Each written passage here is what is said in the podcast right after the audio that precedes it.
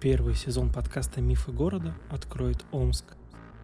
В рассказах об этом городе вы точно слышали о Достоевском, о Колчаке или даже об эшелонах золота, которые скрываются под толщей Иртыша.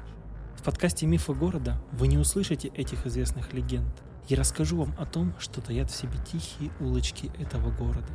Вампир – убийца детей, призраки острова Невольниц, Техногенные и мимимишные мифы и легенды города Омска прозвучат в ваших подкастоприемниках. Не забудьте рассказать друзьям и приготовьтесь вкусить настоящего чуда.